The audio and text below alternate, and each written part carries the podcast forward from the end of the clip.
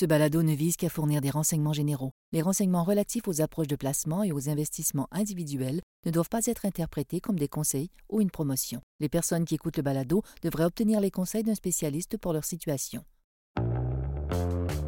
Lorsqu'on surveille au quotidien les marchés boursiers et les réactions qu'ils peuvent avoir en lien avec les nouvelles liées au taux d'intérêt, que ce soit des, des nouvelles liées à la crainte d'éventuelles hausses ou à l'espoir d'éventuelles baisses, on est porté à se demander si les investisseurs sont pas un peu accros au taux d'intérêt très très bas.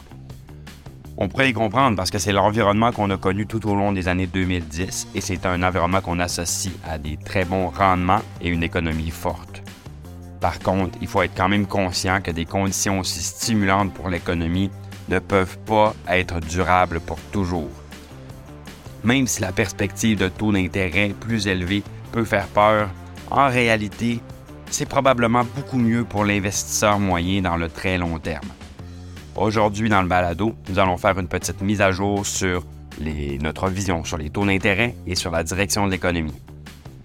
Bonjour, ici Pierre-Benoît Gauthier, vice-président adjoint à la stratégie de placement à IG Gestion de patrimoine. Joignez-moi chaque semaine alors que nous explorons les différentes tendances qui influencent les marchés. Nous sommes la semaine du 13 février et encore une fois, les marchés sont en mouvement. Avec l'inflation qui est en chute sur une base annuelle, euh, la plupart des observateurs sont d'avis que la Banque fédérale américaine s'approche d'une pause dans les hausses des taux. Au Canada, euh, même ça a été encore plus explicite par rapport à cette éventuelle pause. On croit que la pause pourrait arriver aux États-Unis après la rencontre du mois de mars et avec une hausse finale de 25 points de base. Notre modèle d'inflation montre que l'inflation devrait retourner vers les environ 4 par d'ici la moitié de l'année. Si c'est le cas, si le modèle tient bon, ça voudrait dire que oui, une pause aurait du sens. Mais les investisseurs ne devraient pas confondre cette pause pour une intention de la Fed ou de la Banque du Canada de baisser les taux. En fait, le marché en ce moment s'attend à des baisses de taux dans la deuxième moitié de 2023 on croit que cet espoir-là risque d'être déçu. On ne croit pas du tout que les, baisses de taux vont venir en 2023. Par contre, peut-être en 2024. Il ne faut pas oublier que les baisses de taux, c'est de la stimulation monétaire. Donc, autrement dit, si baisse de taux il y a, ça voudra dire que la situation économique s'est détoriée. Il faut se souvenir que les baisses de taux, c'est de la stimulation monétaire. Donc, s'il s'avérait vrai que les taux baissent en 2023, ça voudrait dire que la situation économique s'est largement détériorée. On croit toujours que l'économie euh, américaine et canadienne s'en va probablement en récession, mais que cette récession devrait être, somme toute, assez douce. Donc, ne devrait pas nécessiter d'intervention majeure des banques centrales. En ce moment, on est d'avis que les marchés ont deux visions un peu contradictoires. C'est-à-dire, le marché, comme nous, croit que l'économie s'en va vers des, ce qu'on appelle en anglais un soft landing, donc un atterrissage en douceur. C'est ce qu'on croit aussi.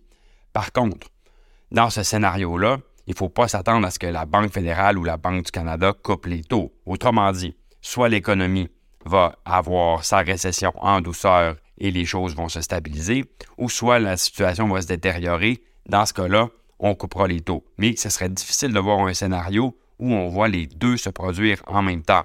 Parce que si la Fed ou la Banque du Canada se met à, couper les taux, c'est clair que ça va créer des pressions inflationnistes. Et puis si on, peut euh, retenir une chose des, discours du président de la Fed, Jerome Powell, ça semble être la dernière chose qu'il a envie de faire. Donc, on croit que des taux plus élevés devraient être la norme pour les prochaines années. Il faut se rappeler qu'avant 2008, de passer à des taux de 2, 3 ou 4% ça semblait pas si élevé que ça à cette époque-là. Ce qui nous ramène à aujourd'hui. Pourquoi on dit que l'investisseur moyen peut être avantagé sur le long terme par des taux d'intérêt plus élevés? C'est que lorsqu'on fait un placement, on veut être récompensé pour son risque. La prime de risque constitue la différence entre le rendement attendu des actions et le rendement attendu d'un placement sans risque. Plus la prime de risque est élevée, plus l'investisseur est avantagé à prendre du risque. Dans les années 2010, c'est ce qui se passait. Les taux étant tellement bas que la seule manière d'avoir des rendements supérieurs à l'inflation, donc des rendements réels positifs, était de s'exposer d'une manière plus élevée que normalement aux actions. Lorsque les taux se, remontent, pour obtenir un rendement réel positif, on a moins besoin de s'exposer aux actions, donc moins besoin de prendre de risques, et au final, on est capable d'avoir des rendements positifs, réels, à long terme, avec une volatilité plus faible. Donc, ça semble être un, scénario très positif.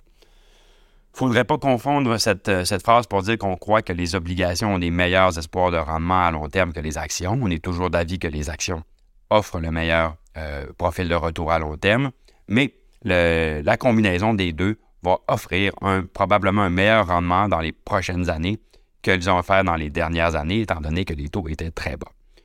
Quoi qu'il en soit, les consommateurs, tout comme les investisseurs, devraient s'habituer à des plus hauts taux d'intérêt pour encore quelques temps. Merci d'avoir été avec nous. Si vous avez apprécié ce balado, n'hésitez pas à le partager à vos collègues et amis. À la semaine prochaine.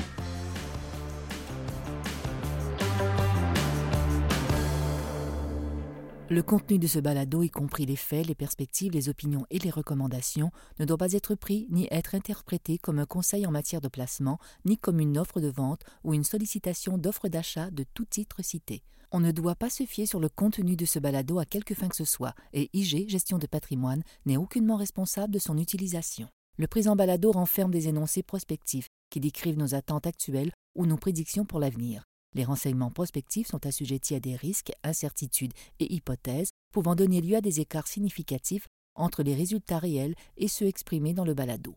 Nos opinions sont susceptibles d'être modifiées en fonction des conditions du marché. Les placements dans les fonds communs peuvent donner lieu à des commissions ainsi qu'à des frais. Veuillez lire le prospectus avant d'investir. Les fonds communs ne sont pas des placements garantis, leur valeur varie fréquemment et leur rendement antérieur peut ne pas se reproduire.